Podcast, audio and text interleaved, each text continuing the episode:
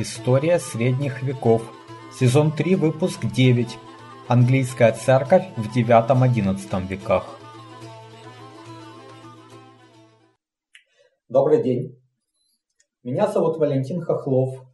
И это очередной выпуск из третьего сезона истории средних веков, в котором мы говорим о, э, об истории Британии, э, об истории донормандской Англии в данный момент – и вот прошлый выпуск был посвящен истории церкви в VI-VIII веках, а в этом выпуске поговорим о том, что было дальше, что происходило в английской церкви в IX-XI а, веках. Я хочу напомнить, э, что у меня есть сообщество на сайте Patreon. Если у вас есть желание и возможность поддержать меня там, то присоединяйтесь patron.com, касая VAL, подчеркивание KHO, KHLOV. А также подписывайтесь на мой канал на YouTube. Его можно найти по моему имени Вэл Хохлов.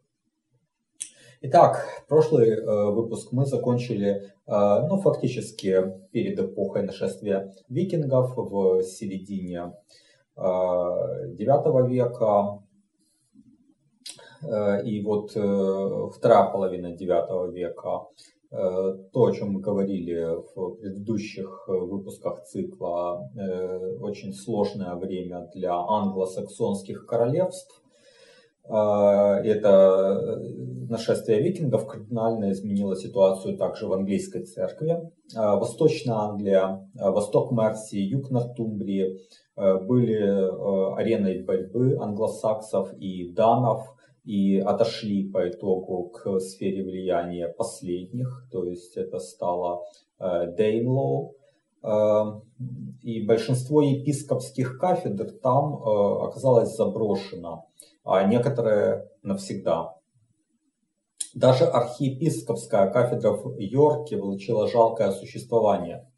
Бывшая одно время главной кафедрой Нортумбрии епископская кафедра в Линдисфарне а, уже никогда не вернется на тот остров. Э, со временем э, э, она переедет в Даром, это уже позже, в XI веке, после нормандского завоевания.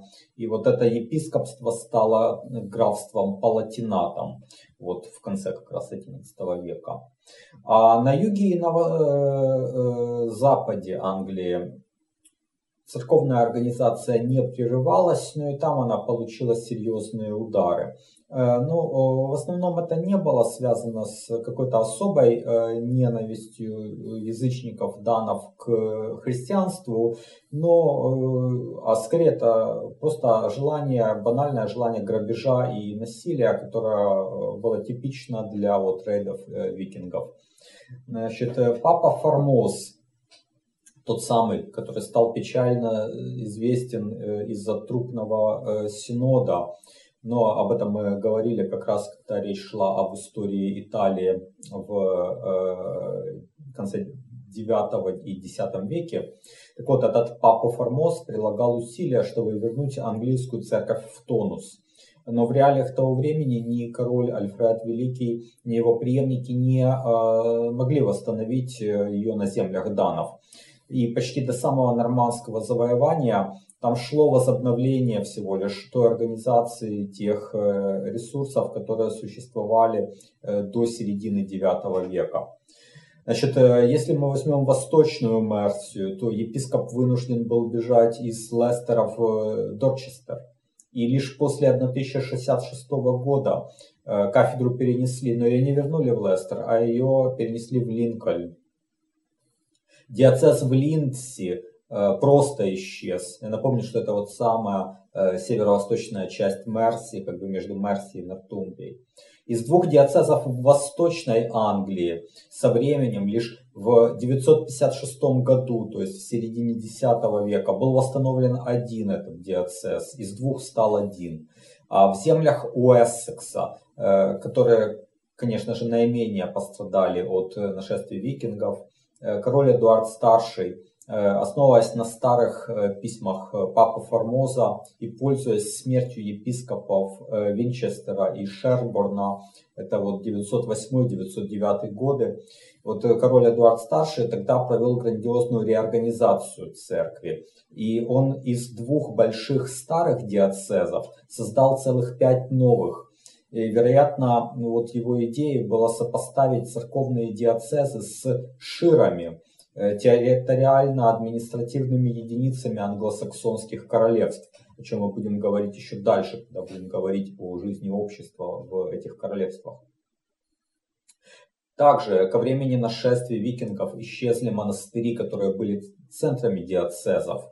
Вот это наследие э, кельтской или ирландской церкви, которая фокусировалась как раз на монастырях. И это наследие, кстати, и до сих пор сохранилось в английской церкви, потому что многие э, вот эти вот минстеры, Э, само слово происходит от слова монастериум. Так вот эти минстеры есть так называемые монашеские, ну, как монашеская община, в том числе, по-моему, в Кентербери. Так что э, это вот наследие сохранилось, но вот тот формат монастырей, который был до нашествия, он исчез. И в то же самое время не развилась на тот момент структура капитула и каноников, Э, как в континентальной Европе.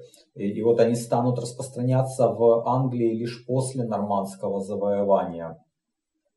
В начале X века в Сомерсете, недалеко от Гластенбера, э, в семье Тана или Тена э, родился мальчик Дунстан. Ну, Тен это такая знать, не самая высшая, но вот знать типа баронов.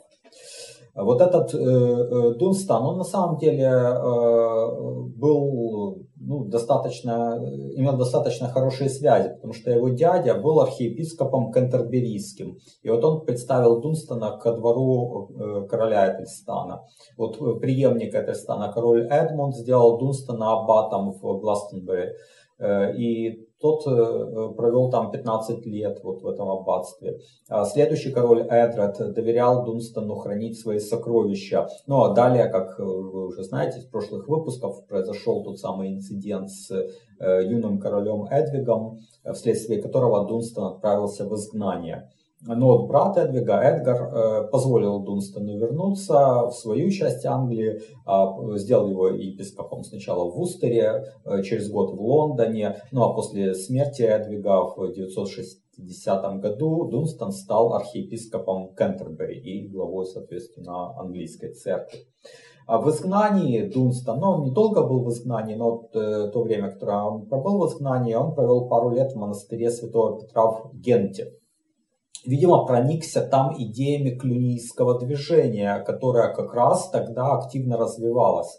Мы говорили о клюнийском движении, когда говорили вообще об истории Западной Церкви в конце раннего Средневековья.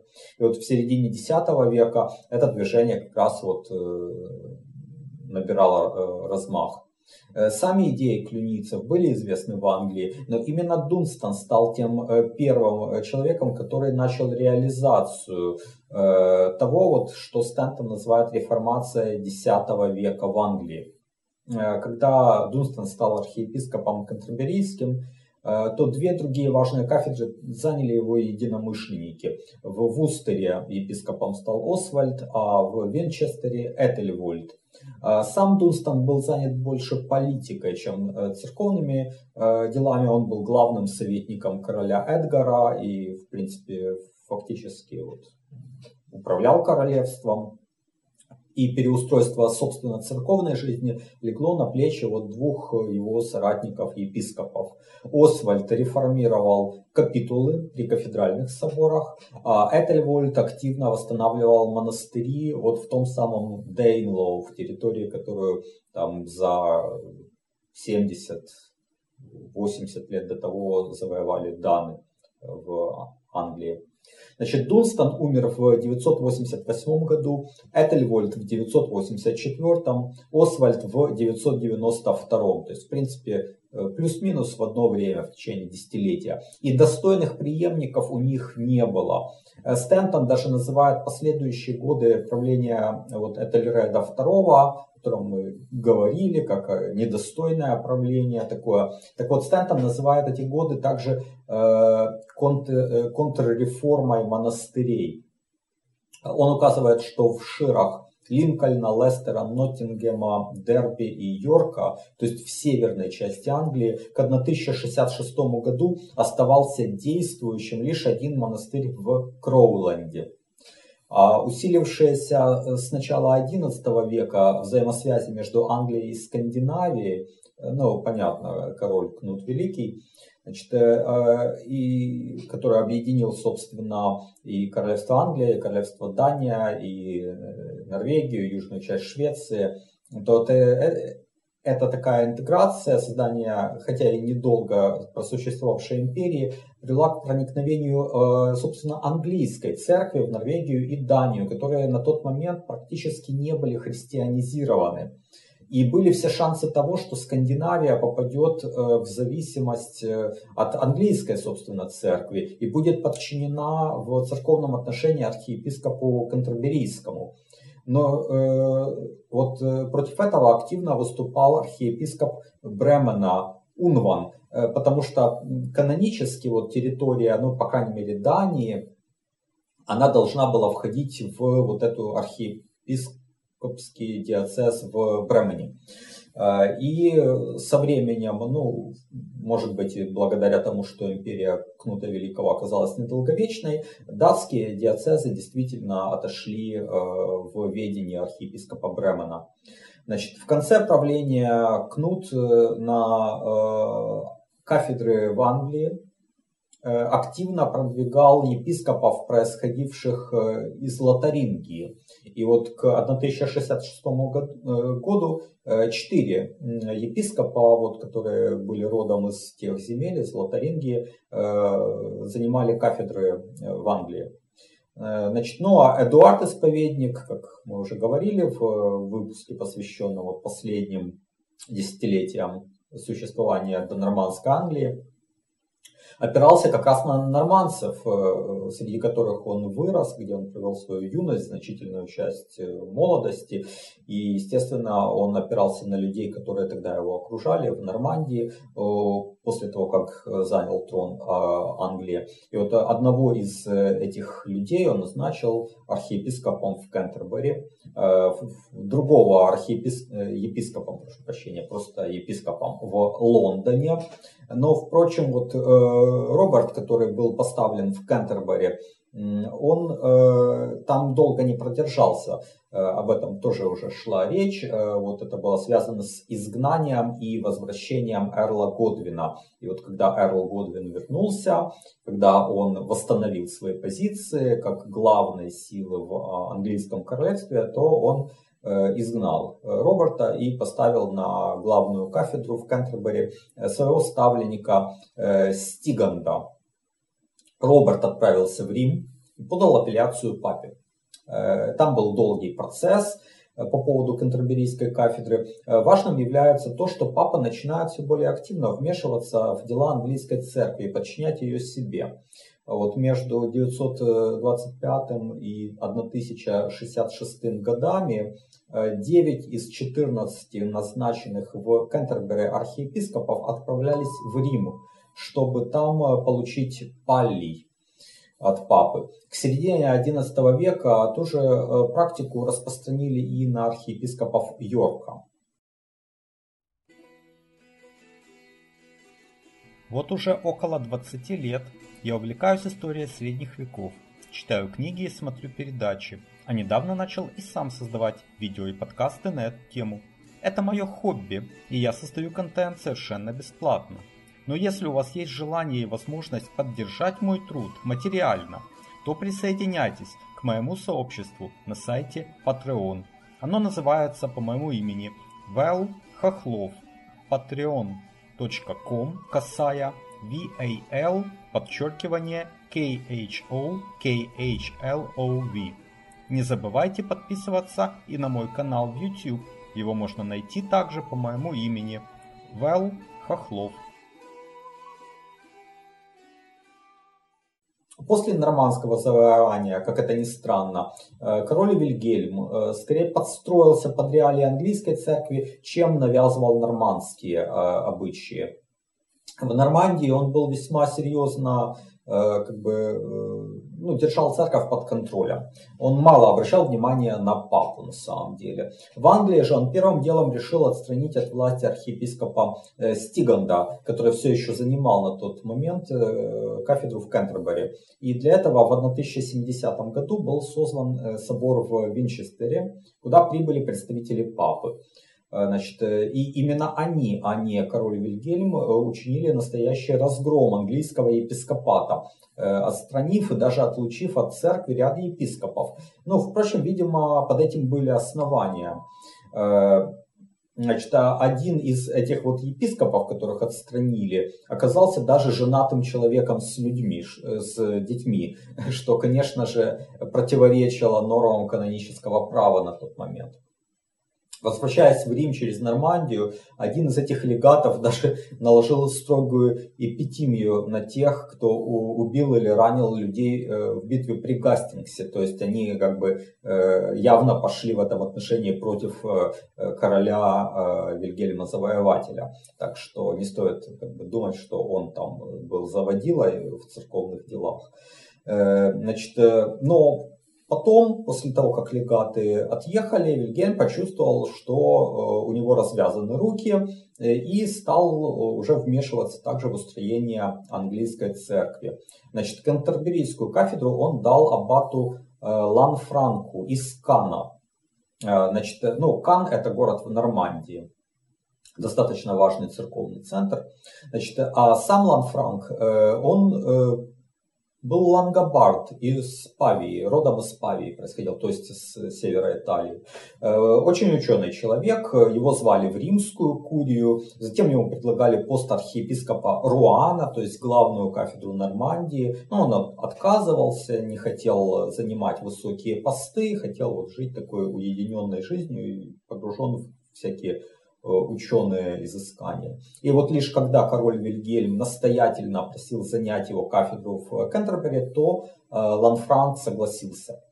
А, на кафедру в Йорке Вильгельм тоже поставил своего человека Томаса, каноника из Байо. Вот тот самый Байо, э, где знаменитый ковер был размещен, о котором мы говорили, когда говорили о нормандском завоевании Англии.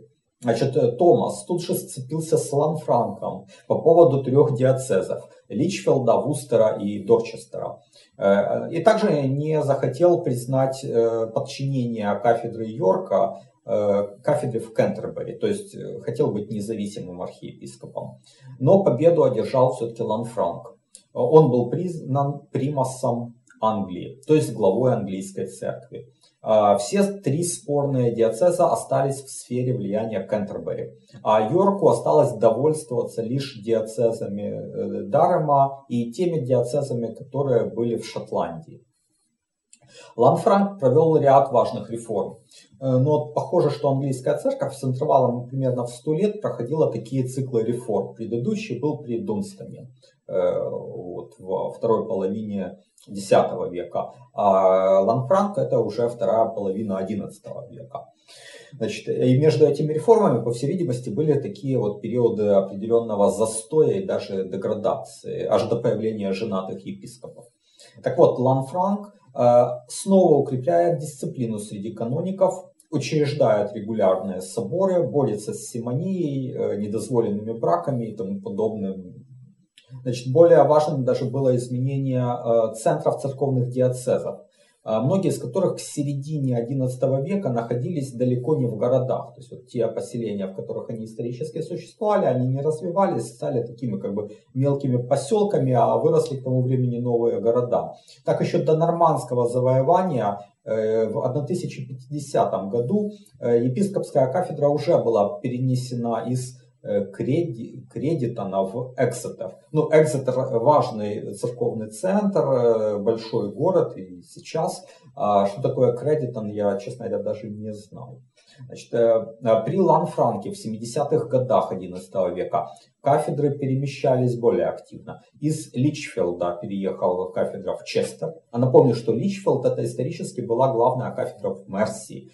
И вот она переехала в Честер. Честер и сейчас достаточно известный город на северо-западе Англии. Значит, из Селси в Чичестер, из Шерборна в Солсбери, собственно, там, где знаменитый своим шпилем собор. А, ну, а чуть ранее епископ Восточной Англии перебрался из Норт-Элмхэма в Тетфорд, а позднее переехал еще раз, э, уже в Норвич, где кафедра и сохранилась.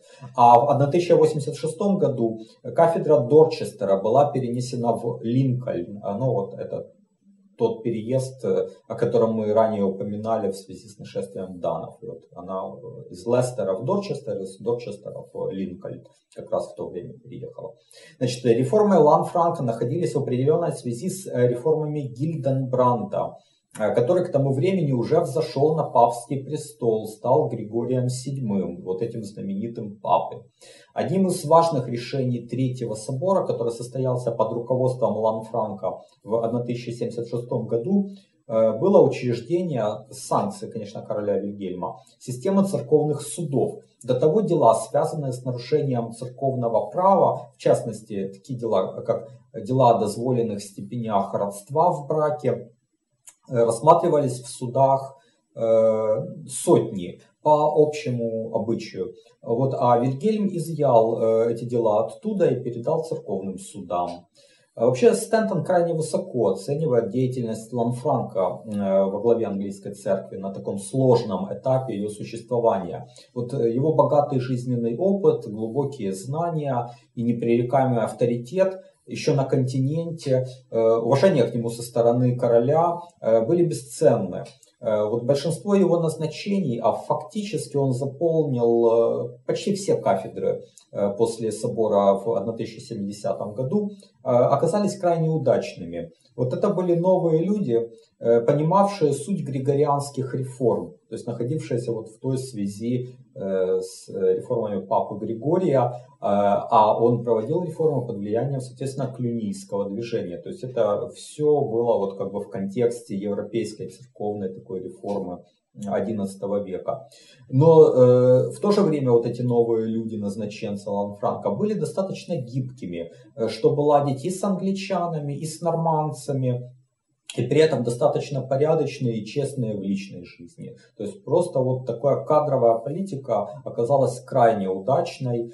Значит, а папа Григорий VII, э, как вы должно быть помните, предъявлял претензии на власть, на такую вселенскую власть э, над светскими монархами. Э, и его притязания не обошли нового короля Англии Вильгельма. А, дело в том, что Вильгельм, еще будучи герцогом Нормандии в 1066 году, планируя завоевание, он заручился поддержкой папы Александра II, дал ему некоторые обещания. И вот Григорий VII толковал эти обещания так, что э, Вильгельм должен был принести присягу на верность, то есть то, что называется фуа вот элемент признания себя вассалом папы. Э, но Вильгельм, став королем, а, решительно отверг э, эти притязания, э, заявил, что речь может идти лишь о возобновлении так называемого пенни Святого Петра. Это вот был особый ежегодный сбор, который и раньше должен был направляться в Рим, как-то там он перестал направляться,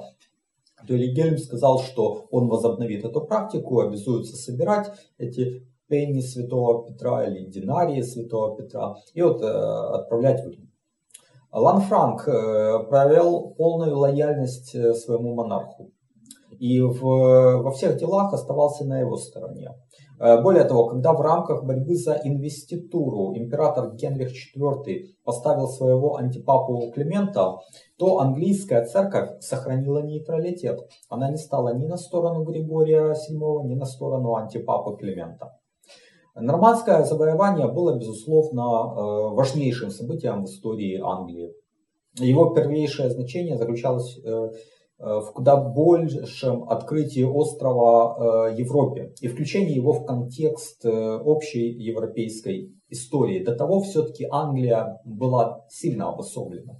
Хотя там и были династические браки, были определенные посольства, но это был, в общем-то, свой такой островной мирок. А после 1066 года начинается очень широкое включение Англии в контекст европейской политики, как мы помним, и благодаря тому, что у э, герцогов Нормандии, королей Англии, потом появились также владения в Аквитании, контроль над Британией, создание Анжуйской империи, потом крестовые походы. Это все способствовало включению Англии в контекст европейской э, политики. И то же самое можно было сказать уже и а, об английской церкви. Ланфранк сделал многое для того, чтобы вот этот революционный период прошел как можно более плавно. Вот однако, по сути, с 12 э, века отношения между церковью и светскими властями, да и внутрицерковные отношения уже следуют э, северо-французской традиции. Ну, оно и понятно, потому что все-таки влияние э, Нормандии и вообще там Северной Франции стало достаточно сильным. Э, были реформированы и укреплены капитулы при кафедральных соборах, усилена дисциплина каноников, епископы стали менее оторванными от общественной жизни. Это вот то наследие такой ирландской церкви, когда она была более такой монашеской и мистической. Оно ушло, епископы, как и в Европе, стали уже такими активными политическими деятелями. А в церковных э, делах, конечно, еще сохранялось какое-то такое напряженное отношение между нормандцами и англосаксами, но это было скорее на низовом уровне, где процесс взаимного проникновения протекал, ну, все еще последующее, то есть 12 столетие, вот все столетие после завоевания.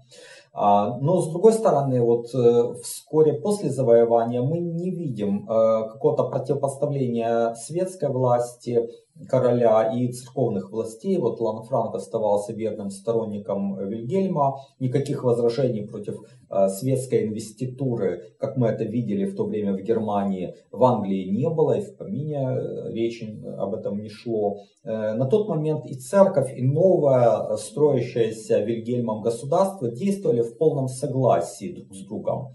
Э, Ланфранк умер в 1089 году, а его преемником на посту архиепископа стал знаменитый Ансельм Кентерберийский, один из виднейших схоластов Средневековья. Мы говорили э, подробно о, об Ансельме, о его э, вот такой деятельности ученой, научной в выпуске номер 35 вот в первом сезоне. Кстати говоря, любопытно, что как и Ланфранк по происхождению Ансельм был лангобардом и Затем долгое время жил в Нормандии, то есть как бы повторял такой, можно сказать, путь своего предшественника на кафедре. В принципе, ну, Ансельм это уже высокое средневековье, это уже, конечно же, мы, можно сказать, забежали э, далеко вперед. Э, так что на этом мы э, данный рассказ закончим. Это как раз самый конец XI века. Э, и э, в следующие разы перейдем о других темах исторического контекста, общества, экономика, знать.